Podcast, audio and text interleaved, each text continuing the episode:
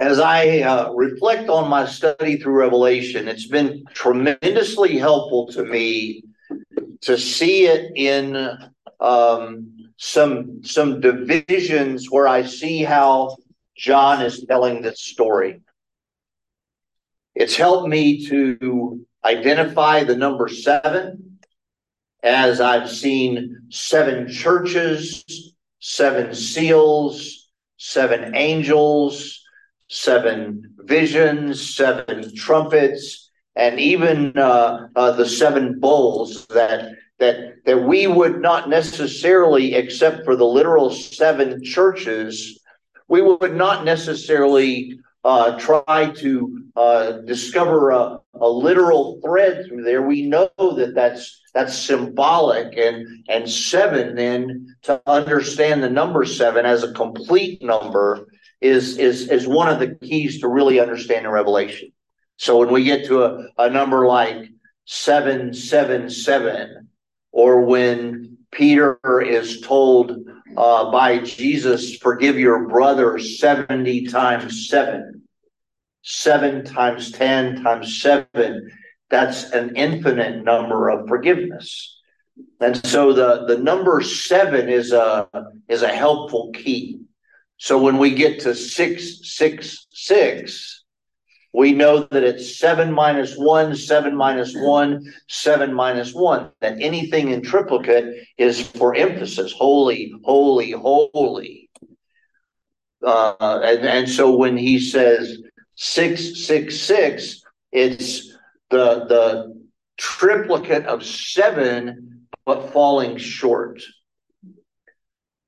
even when we get to the judgment uh, that we will end with tonight uh, of Babylon, uh, there are, are six kingdoms that are pictured as have fallen already, and a future kingdom to fall would make seven, leading to the sense of completion. And so the the numerology, we we don't want to get too far in the weeds with that when we see 144,000, it means 12 times 12, uh, a complete number of apostles, a complete number of tribes, uh, times each other, times a thousand. And there you, you get a you you're not trying to find 144,000 Jehovah's Witnesses that are going to make it and nobody else is. You're looking, you're, you're saying that that represents the entirety of the church the entirety of God's people, that, that none will be uh, left out, that all will be protected with the certain conditions that are identified in Revelation that we'll look at uh, a little bit tonight. So, what did we learn from the group of churches? Let's just go all the way back and do a little uh, a little review uh, so that we'll set the stage for uh, what we're doing tonight. What, what do we learn about the seven churches? Do some things. Okay. Yeah, they, they, they by and large they were doing a lot of things well, and then there were things that were warnings, and uh, and the the particular theme around the warnings was what? Idolatry, idolatry, and sexual sexual immorality. So, especially at uh, at, at Ephesus and Laodicea, he said these are the things, and and we have seen that come up again and again as we have seen the the judgment cycle beginning in verse uh, chapter six and running all the way through twenty. Uh, and the judgment cycle divided into two uh, uh, components the Christ cycle uh, in uh, 6 through 11, and now the dragon cycle in 12 through 20. And, and each of these packets or each of these components in the Revelation story, it makes it a lot easier for us to get our minds around it if we will kind of watch the movement. Okay, John introduced himself. He pronounced the doxology. He told us that he was uh, uh, writing down a vision from Jesus himself. And then he said, okay, there, this is who it's addressed to the churches. And, and we said that the churches represented a circular path. And so there was a, even a sense of, of a group around that. He, he didn't talk about churches in Palestine. He didn't talk about churches in Greece. He, he talked about Asia Minor, where there was a particular issue with idolatry, sexual immorality. And so that set the stage for him to say, well, we're moving the scene from earth to heaven and the throne scene of four and five. And we talked about the, the worship and, and that, that depending on how you interpret Revelation, that if you are a, especially if you are a futurist, and especially, especially, I'm at two out of three. I'll, I'll get to the superlative in a minute especially, especially if you're a dispensationalist, and especially, especially, especially if you love to try to figure out timelines as to when something's going to happen. And so the the the futurists would say that the church is raptured between chapters four and five, between chapters three and four, and uh, they would also say that that most of the the events of the dragon cycle are pointing to the 70 weeks of Daniel, where he talked about the, the restoration and, and strongly implied the coming of the Messiah, both the first time and the second time. So if you love the futurist approach, there's a lot in here for you. If you uh, if you love uh, thinking that Uh, if the millennial happens, that's fine. If it doesn't happen, that's fine. God's in control. If the rapture happens, God's in control. If, if he's going to leave me here for some tribulation, God's in control.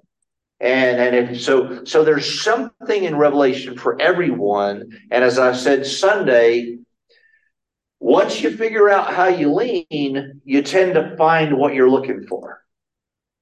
If you're a futurist, you're going to find futurists. Uh, tonight, uh, I, I, read some by a historicist that said almost all of 17 and 18 have to do with Rome and Nero. 666, that's Nero. The, the, the numerology associated with the letters in his name. There's one set of manuscripts that says that number is 616 and the Roman version of his name is Neron, and that is uh, grammatically 666. Nero, take off the N at the end, it's 616. He's the only name that anybody could find out with that, that matches both of those numbers. And so a historicist would say, oh, this is first century. Uh, only, only the 20 through 22, that's the future. Whereas the, uh, the, the pre-tribulation futurist is saying no he's describing some horrible things that are happening jim this one's for you and we're not going to be around for it because we're going to be raptured we leaving our dirty old shoes in the closet because we're not going to need them anymore so I, I don't want to over intellectualize revelation because it's a it's a mystery. We we don't know. And and especially those who love timelines, they think Jesus is coming back in the next hundred years. Because it was two thousand years uh, between uh, creation and Abraham. It was two thousand years between Abraham and Jesus and it's 2,000 years between Jesus and now. And so uh, maybe, maybe not. What's it say in Acts 1 7? No one knows. None of your business. Yeah. so we left off last week having looked at the beginning of the judgment that's described in Revelation. No matter how you look at Revelation, it is absolute rock solid that it's about judgment. And it, it, it was that it's that that's on purpose, right? The people were wondering when's Jesus coming back. I'm so tired of seeing the bad guys win. That's why some of us love the revenge Western movies. You know, you hurt my family, I'm going to wipe you all out. And and and and the the people in the first century were kind of going, we've waited now six decades and we're ready for something to happen. And John received a vision from Jesus, and he said, Yeah, judgment's coming. You're you're not wrong. Judgment's coming, but it's going to come in God's time, not our time. So we pick up. Uh, is there anything we still need to talk about with trumpets and scrolls? Or are we good? Um, I didn't do a very good job last week with chapter 11. So, with your permission or without it, I'm going to pick up uh, there in chapter 11. And uh, we're going to push through in the next 40 minutes all the way to chapter 18. Whoa. We're good?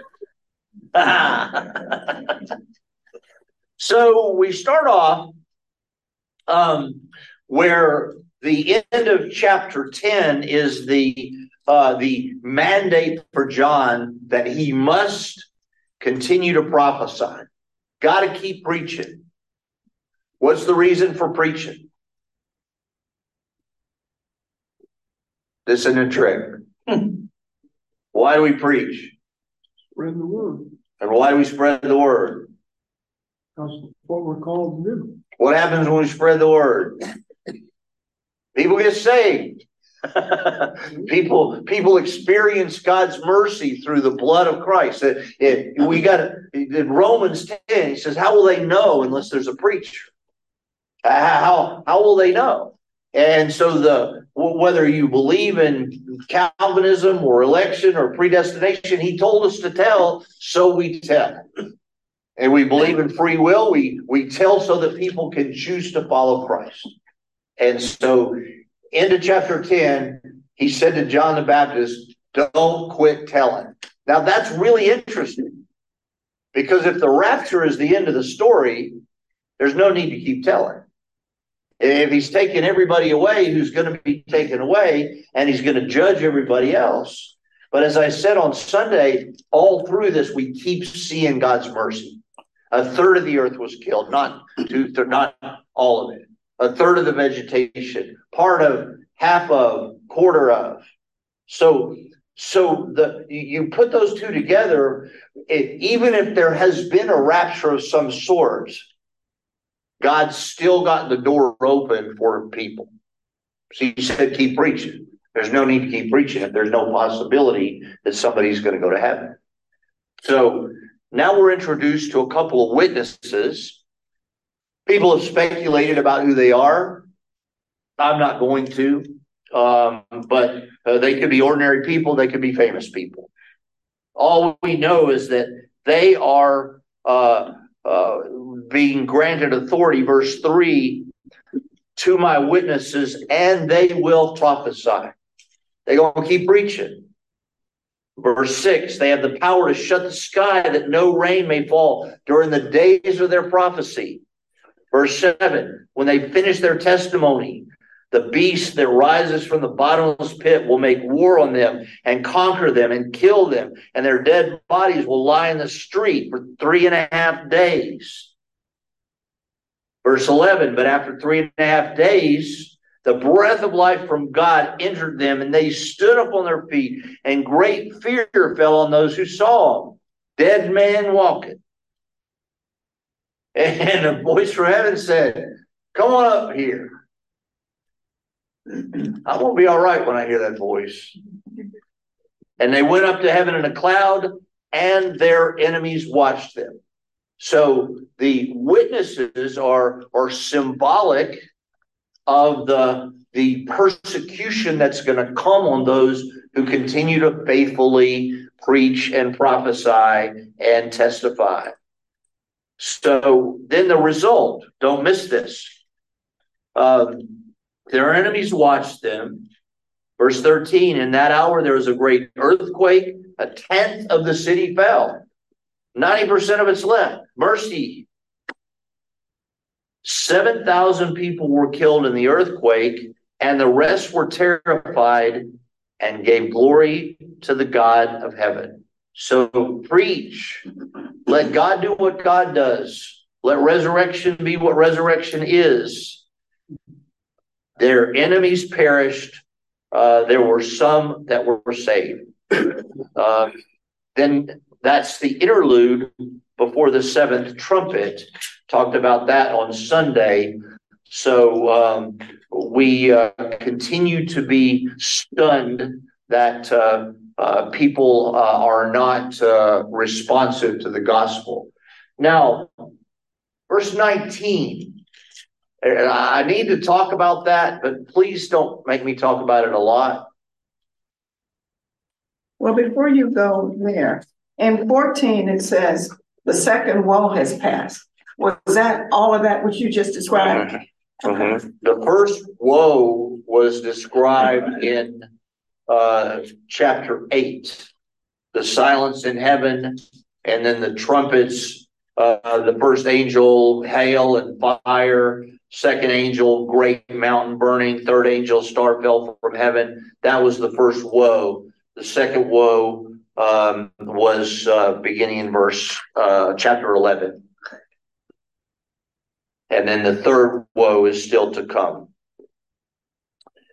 Um, God's temple in heaven was opened. Um, in just a minute, we're going to see measurements of that temple. And uh, the fact that we're going to see measurements of the temple, that's what has led a lot of people. Hey, Joanne Stewart's. That is so good. She's joined us online. We just finished praying for you. So the temple, a lot of people believe that because the scripture, and we're going to read it in just a little bit, but this is where it's introduced, says that the temple has to be desecrated to fulfill the prophecy of Daniel. The temple can't be desecrated if it's in heaven. So then God's temple in heaven was open. The Ark of the Covenant was seen. Flashes of lightning, rumbles, thunder, earthquake, heavy hail. In just a minute, we're going to see another temple is referenced. And the thought is, is that going to be a literal temple? Well, the Jews think so. Uh, when we were in Jerusalem, we saw a gigantic menorah that has already been fashioned to go in the temple. And when you hear the term the third temple, Solomon's temple, Herod's temple, the one that's still to come. And so a lot of people believe that's a literal temple because here in Revelation, measurements are given for it. Why are measurements given if it's a symbolic temple? Now, I don't have a, a strong feeling either way with that. Uh, if God wants to do it that way, He can. If God wants a temple to be built so that He can convince the Jews, uh, when when Jesus comes back, if the if the Jews are still uh, in in the mix, they're going to think it's Messiah. We're going to think it's Messiah. Uh, there will be uh, incredible things. But let's move on to chapter twelve. The woman and the dragon. Anybody got any side notes in your Bible already as to the identity of the woman? I think the woman is Israel and the dragon is Satan. We just saved a whole lot of time. Thank you. the woman is portrayed. Uh, John does something interesting here is that he goes back.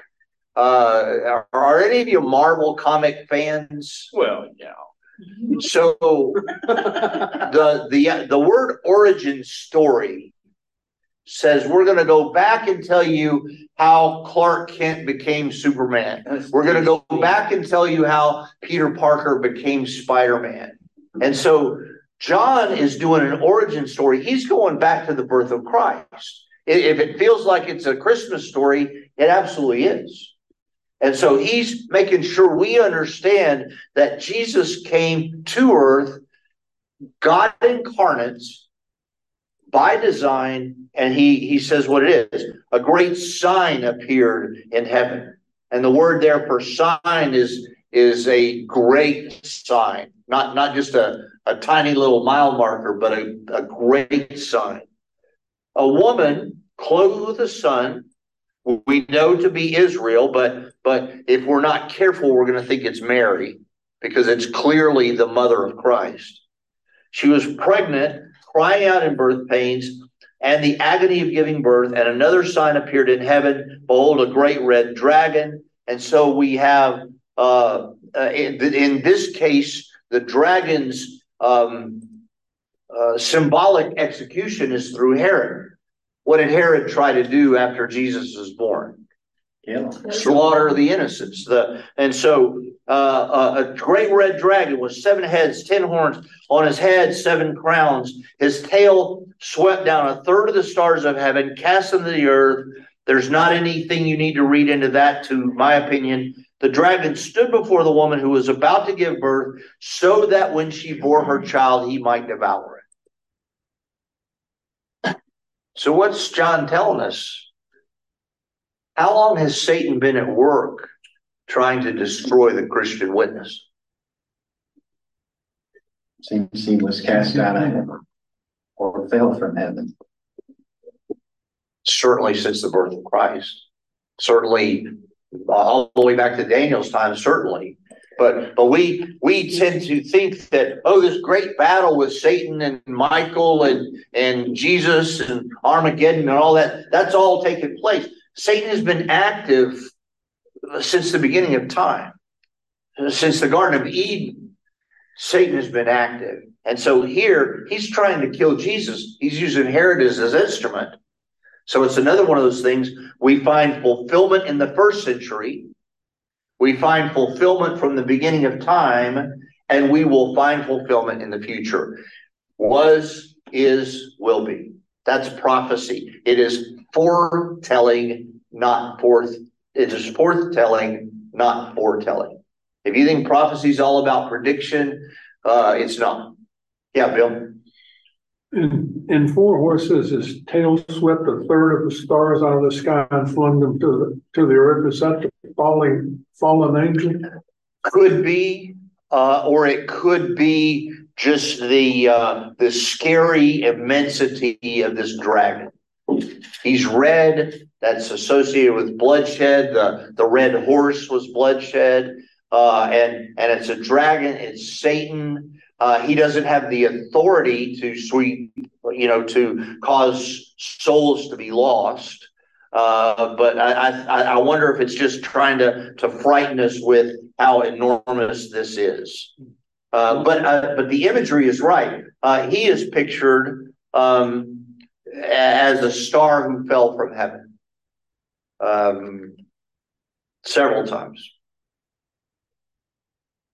All right.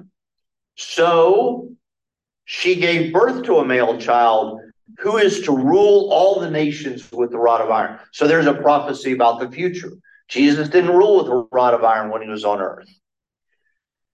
But her the, the, the, her child was caught up to God in his throne. The woman fled into the wilderness. She was in a place prepared by God. She was protected. Where did Mary and Joseph go? Egypt. Egypt. And so there's there's there's things that we can find that were actual fulfillments, but we understand that there is a, a symbolism. So John is going back to say, hey, this imagery, this this graphic, way crazy imagery, it, it's it doesn't start now. It has always been, and Jesus gave me that vision that even when he was a baby, the, there was war, there was warfare. Satan was trying to get the upper hand. So, verse 7 now war arose in heaven. Michael and his angels. Uh, I am not uh, sold one way or another as to whether Michael is a literal archangel. The Bible presents him as an angel. I read him as an angel. I don't have any reason otherwise, but I don't have any problem uh, seeing that John's portrait of him is larger than life. And so he's a he's a he's a mighty angel. He's an archangel. He's a he's a, a lieutenant of some kind. So the dragon and his angels fought back. Michael and his angels were fighting. Satan was defeated. There was no longer any place for them in heaven, and the great dragon was thrown down. Dick, that may be uh, the one of the depictions of Satan being cast out of heaven. the ancient serpent who is called the devil and Satan, he was thrown down to earth and his angels were thrown down with him. And then the loud voice pronounced the victory. Uh, uh, now salvation and power, the kingdom of our God and his authority have come for the accuser. And here we go. This is one of my favorite verses in Revelation. And they, verse 11, and they have conquered him by the blood of the Lamb and the word of their testimony. Hmm. That's a good definition of discipleship, isn't it? That you live by the word of the, the blood of the Lamb and the word of your testimony. That's what discipleship is. That's a, that's how we learn, we grow, we we try things, we uh, prophesy, we preach, we tell others. Other people are saved by the blood of the Lamb, by the word of the testimony. Uh, love it. And um, and he pronounces in twelve, time is short. So the dragon pursued uh, the woman and the child. The the dragon has pursued Israel uh, since Israel was Israel. The dragon is pursuing Israel now. Um, serpent uh, tried to flood her out. God protected her, and the dragon became furious. Verse 17. Um, somebody read uh, 17 and tell me, or just tell me what you think it's talking about. Satan couldn't defeat Jesus, so who does he attack? Israel. The church. Yeah. And so that's one of those times when Israel represents not just the 12 tribes, but also those who have uh, been identified by the blood of the Lamb and the word of their testimony.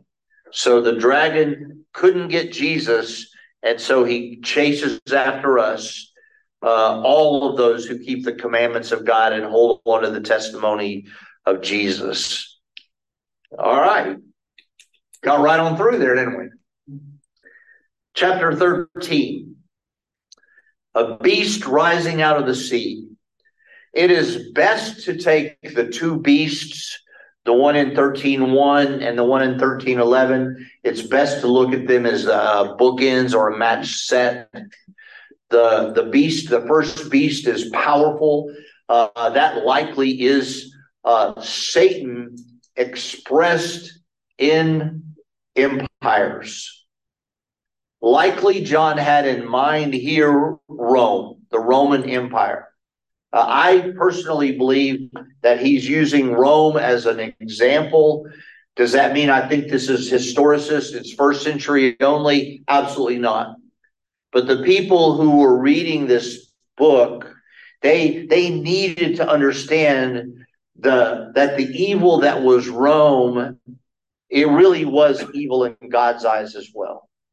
It, wasn't just unfortunate that they were Jews and not Romans. It, it was evil against good, and so the beast.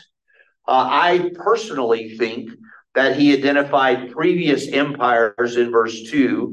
The beast that I saw was like a, a leopard. That's the Greco uh, Macedonian Empire, uh, a bear, that was the Medo Persian Empire, uh, the lion's mouth, the Babylonian. Those three animals had represented those empires in times past with their, uh, you know, the Roman Empire was always an eagle. Uh, in but uh, uh, in in this language, he's talking about empires that have fallen and so to these empires, see if this makes sense to you, the next verse, the dragon gave his power and authority.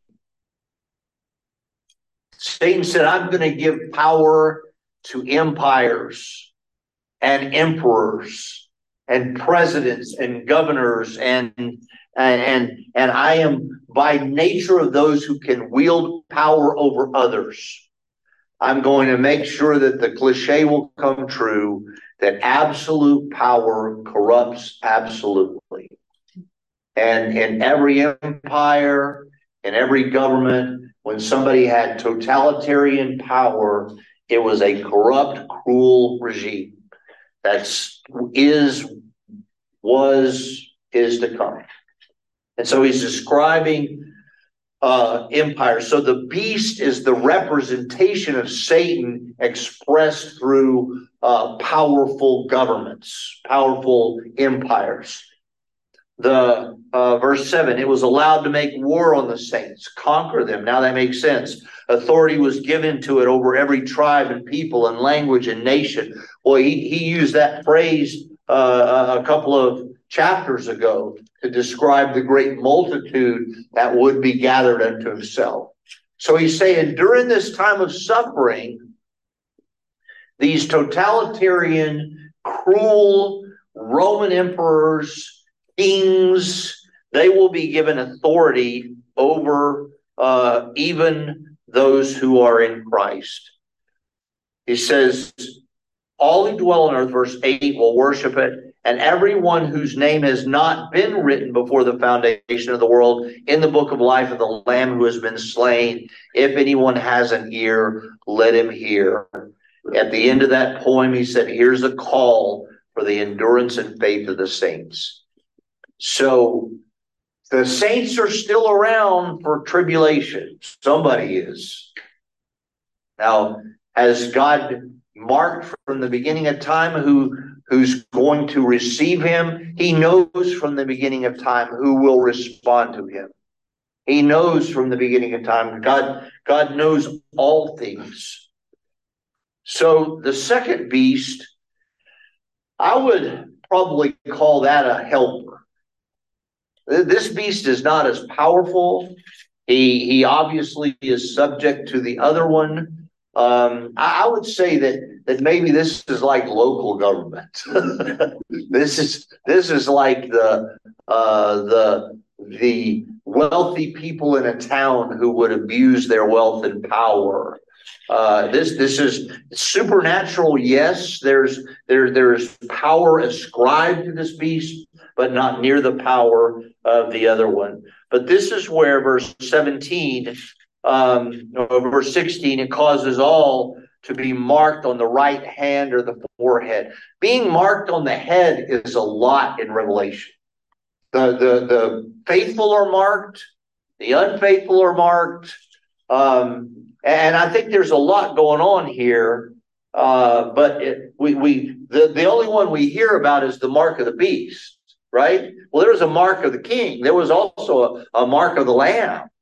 And, and so this idea of, of being identified with what team you're on was pretty prevalent throughout John's vision. And here, the little beast, or the second beast, the one that arose out of the earth, he is given power, and that power, he causes the mark of the beast to be on the forehead so that no one can buy or sell unless he has the mark. So economic canceling. He said, This calls for wisdom. Let the one who has understanding calculate the number of the beast, for it's the number of a man, and his number is 666, or some manuscripts say 616. You probably figured out I'm not going to get into trying to figure out who this is because it doesn't matter to me. There's a question I wrote in my Bible that you should write in yours. Whose mark will you bear? Whose mark will you bear? Uh, they're, they're all through this. There seems to be uh, people who have refused the mark of beast, people who have uh, kept the faith. Uh, here's a call for the endurance and faith of the saints. There is a there is a lifestyle, a faith in action response here. And so my my question is not who does it refer to, but no matter who it refers to, we're very clear that it refers to evil, and we're very clear that the lamb refers to the risen Christ. So am I going to bear the mark of the lamb or am I going to bear the mark of the little beast? All right. So chapter 14. Oh, we're rolling. We have a reprise of sorts the 144,000 are named again.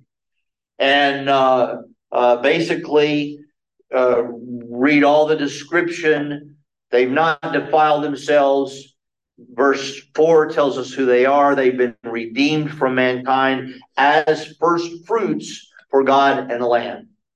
Now, the word first fruits is a little agricultural, right? And so the first fruits, in just a minute, we're going to talk about a harvest. And so in my Bible, I drew an arrow from that verse over to 14, but we're going to get there in a minute. First, we've got a, a little sermon time. One commentator said if there's a sermon that's clear in Revelation, it's right here. You got three points and a point. And uh, the points are all given by angels. The first angel, uh, verse 6, uh, his message is about worship. The second angel, his message is about uh, sexual immorality and and the collective evil of a nation. The third angel, his uh, sermon, his his point is what we just said. Whose mark will you bear? He said, if anyone worships the beast, receives a mark on his forehead or his hand, he will drink the wine of God's wrath, poured full strength. No more a third of something. No more half of something. He will be poured with no mercy because he has staunchly refused mercy. Terrifying. We don't talk enough about the wrath of God. But these people desperately wanted to hear that God was serious about sin, and that's what John is saying. Verse 12, he repeats the call from 1310. He said, Here is a call for the endurance of the saints, those who keep the commandments of God and their faith in Jesus. Now, anybody make a mark on verse 13? You know, we collect things through revelation. We collect trumpets and scrolls and stuff. We also collect beatitudes. Anybody remember the first beatitude of Revelation? Blessed are the, uh, the. Chapter one. And, Blessed are the ones who read aloud the words of the prophecy. So the first beatitude in Revelation was chapter 1, verse 3. The second beatitude in Revelation is 14, 13. Then we're going to find them in 16, 19, 20, and 22. But uh, just as a note, that's the second blessing that's pronounced. And so he says, Blessed indeed, says the Spirit. They are blessed because they can rest from their labors. So he's saying at some level, Jim Bowler, we will be delivered from this nonsense. But we're not promised that we will be exempt from suffering. There's two harvests that are mentioned. There's a good harvest and a bad harvest. I believe now we're talking about the second coming. I think we're we're we've we're, we're talking about the other end of the tribulation. Now, again, John doesn't write in linear fashion, right? He doesn't say this, then this, then this, then this. He cycles. And so the the trumpets were a, a second cycle of the scrolls, and the, the bowls are a third cycle. There's there's different expressions of the same truth. Here he's talking about the last day, the day of the Lord. I looked and behold a white cloud seated on the cloud, one like the Son of Man. That could be nobody but Jesus. A sharp sickle in his hand. And then another angel came out of the temple, calling with a loud voice who sat in the cloud, Put in your sickle and reap, the hour has come. So they reaped, they they swung the sickle. Verse 17. Then another angel came out of the temple, and he too had a sharp sickle. And then another one. And the one who has authority over the fire, he called out, Put your sickle and gather the clusters from the vine of the earth, for its grapes are ripe. The angel swung his sickle across the earth, gathered the grape harvest of the earth, and threw it into the great winepress of the wrath of God. So we have two different harvests consistent with what he's been talking about throughout. Uh, the, the the whole the dragon is compared to the child, and the uh, Israel is compared to Satan, and and the angels are compared to each other. And now there's a good harvest. the The harvest of the earth is fully ripe. Back to uh, verse uh, four and fourteen. Those who have been redeemed are the first fruits. They will be harvested. That may be the rapture. The people who believe that the rapture takes place at the end of the tribulation, uh, but before the second coming, that's what they point to, that there's a harvest. But the other angel, that's a bad harvest. Now you, you think everything's the same because he talks about grapes and they're ripe. Grapes are good. Grapes are good. Oh, wait a minute. The wine press was trodden outside the city and blood flowed from the wine press. So this is a this is a harvest that's not a pleasant harvest. And then uh, these are these are judgments. Verse chapter 15. I think we're going to make it. We talked about the plagues, the seven plagues. Uh, we talked about the security of the the 144,000 and those who were represented. Verse two. Uh, I saw a sea of glass, and those who had conquered the beast and the image and the number. Uh, they were standing beside the sea with harps of God, and they sang the song of Moses and the song of the Lamb. Anybody want to guess the significance there? And it's right there. Grab on. What's the significance of those two songs? Oh gosh, now you called my name, my blank, my mind is like completely blank. What do you see there? What does Moses represent? The first prophet.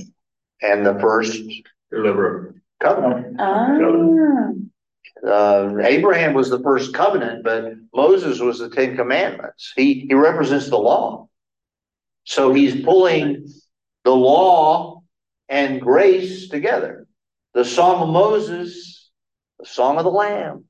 He's saying, I'm I'm my my will, my scroll has been complete from the beginning. And now I'm telling you, I'm I'm pulling together the old and the new. Great and amazing are your deeds, O Lord, the God Almighty. Just and true are your ways, King of nations. We will not fear. We'll glorify your name. You alone are holy. All the nations will come and worship you. Your righteous acts have been revealed. And now come the seven angels with the seven plagues, which are the seven bowls of God's wrath. I talked about them last week. Uh, they are named and they are not cryptic. So you see that the uh, first angel poured out his bowl and sores came. The second angel, uh, every living thing in the sea died. No longer thirds, but everything. The third angel poured his into the rivers. They became blood. Uh, fourth angel uh, darkened the sun, um, allowed it to be scorching verse uh, 9 they did not repent did not give him glory. The fifth angel poured out his bowl on the throne of the beast and his kingdom was plunged into darkness. Uh, they did not repent. Sixth angel uh, the water uh, dried up. There's no interlude here. We get the seventh right away. The seventh angel poured his bowl into the air and a loud voice from heaven said it is done. That is the full wrath of god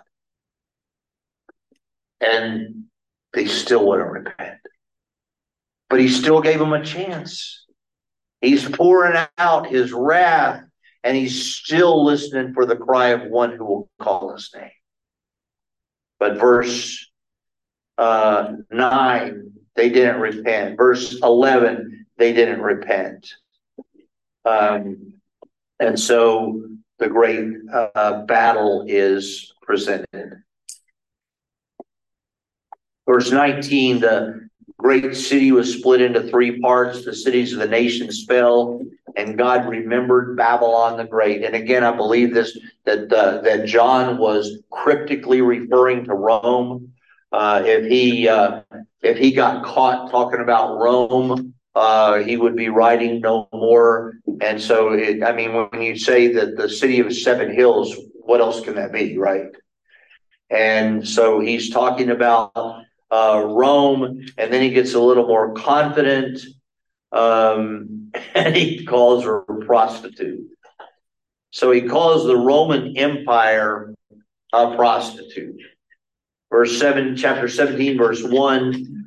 Then one of the seven angels who had the seven bowls said, Come, I'll show you the judgment of the great prostitute.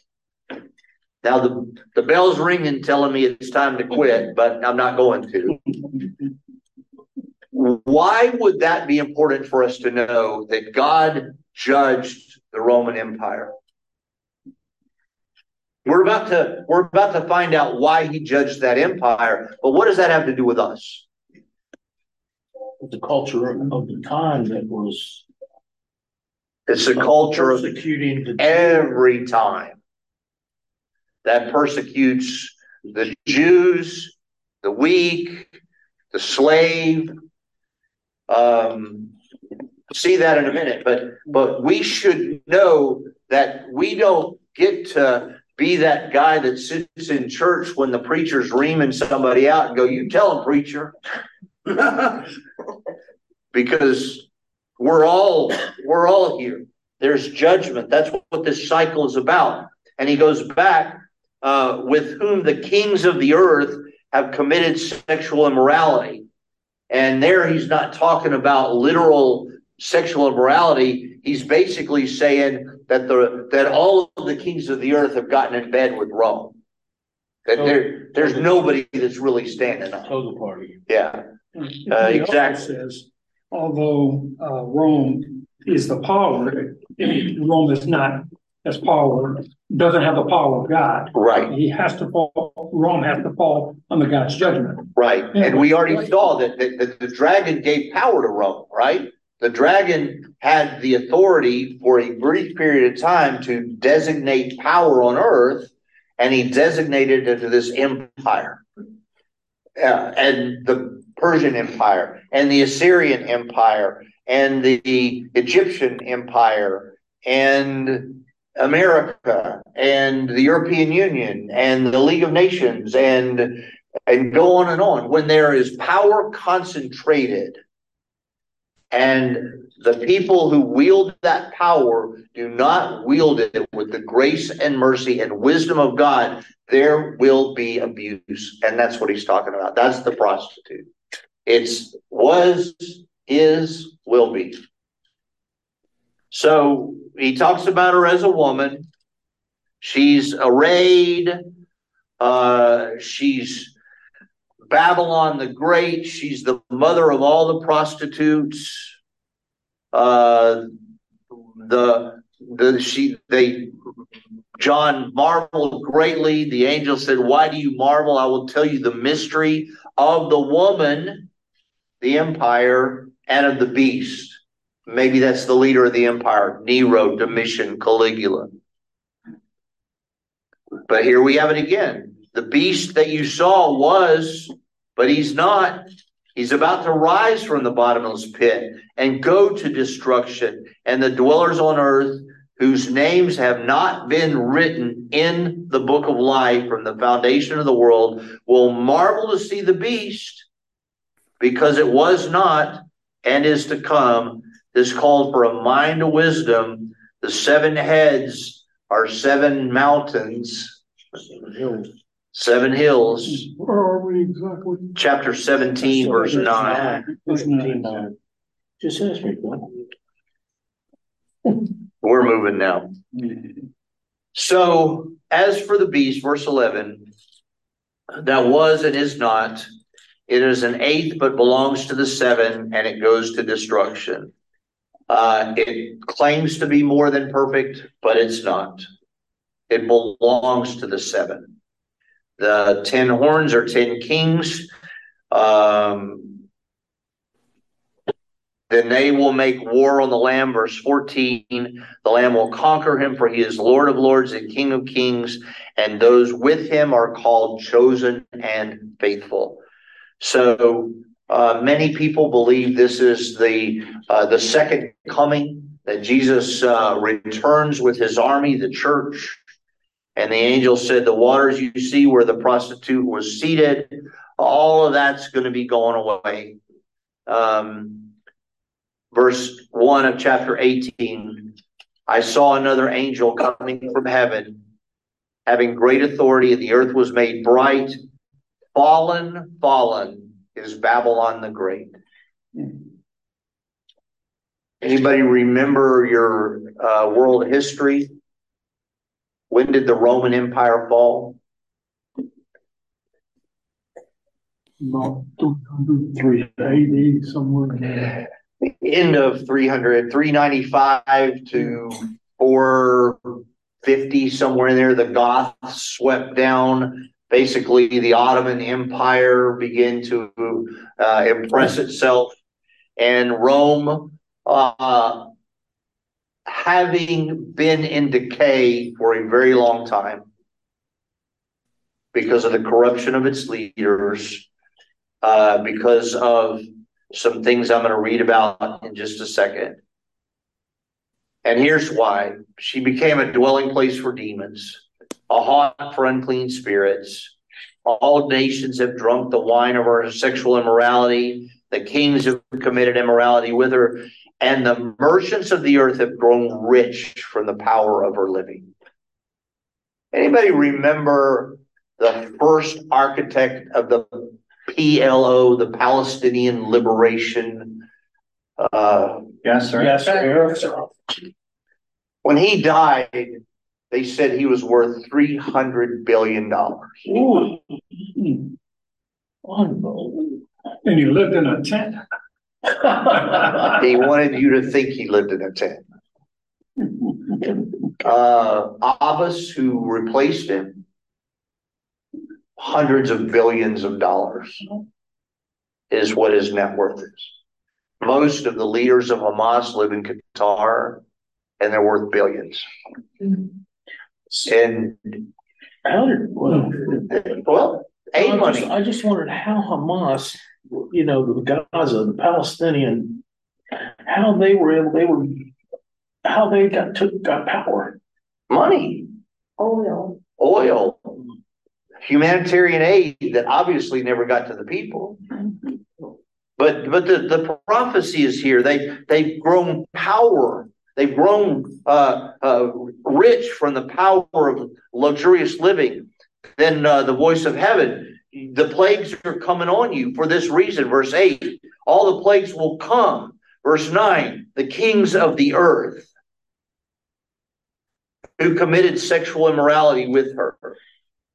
And one author named six empires Old Babylon, Assyrian, New Babylon, Medo Persian, Greco Macedonian, Rome. That's six. The seventh is representative of all of the evil that, that just extends this way of living. For in a single hour, your judgment has come. And now we get more specific. The merchants of the earth, verse 11, they, they weep and mourn because nobody's going to buy their stuff anymore. And we get down to the very end, we list all of the goods. But look at the last line and sheep and horses and chariots and slaves. That is human souls or lives. Some of your translations say bodies. Humans being sold as slaves. So we, at the time, a third of the population of Rome was slaves. And uh, to be real honest with you, the slavery of Rome is the justification that many use today to say that the homosexuality in the Bible is different than the homosexuality of today. That in Rome, Paul wrote to the Romans, Romans 1 gave them over to their own degraded uh, passions, that, that, that homosexuality in Rome was coercive. slaves. They, they, they weren't referring to, to gay men who lived in a, a monogamous relationship. They were referring to the abuse of slaves for sexual pleasure. And so the people today that would say homosexuality is not the same today as it was back then, they, they, they are taking a, a, a Roman practice and co-opting that to water down God's word to make it say what it doesn't say at all. Paul was very clear. He said, You men have exchanged the function of men with men and women with women. He, he wasn't talking about slavery, but this is this is saying you've abused people. A third of the empire are slaves. And verse 19, they threw dust on their heads, they wept, they mourned, they cried out. For God, verse 20, has given judgment for you against her. Verse 21 So will Babylon, the great city, be thrown down with violence. And beginning in 395 AD, it absolutely was. Still 300 years ahead of John writing this. So he prophesied the end of the Roman Empire but don't let it be relegated to Rome because he's not going to let us do that. He's going to tell us that it's every every empire that will ever be. What was the Ottoman or Constantine? 300 AD. Yeah. Constantine was, I guess, the last emperor of Rome. And he was a Byzantine. But his mom really helped us out. Yeah. She's responsible for the identification of most of the holy sites in Israel. The Holy Sepulchre, Golgotha, um, Church of the Nativity, Helen, his mom. All righty, Sunday, we'll try to make sense of this into a more practical version. But uh, I absolutely appreciate you guys wading through uh, Revelation with me. I'm learning a lot as I study. And um, if you have questions, I'm glad to answer them the best I can. On Sunday, we will uh, we will talk about this uh, this movement and what it says to us. Uh, the the key is that favorite verse of mine by the blood of the lamb and the word of their testimony they're sealed. And the very last verse of chapter 18 and in her was found the blood of the prophets and of the saints who had been slain on the earth. So we're not promised that we're going to escape suffering but we're promised that we will be brought through it. All right? Good night everybody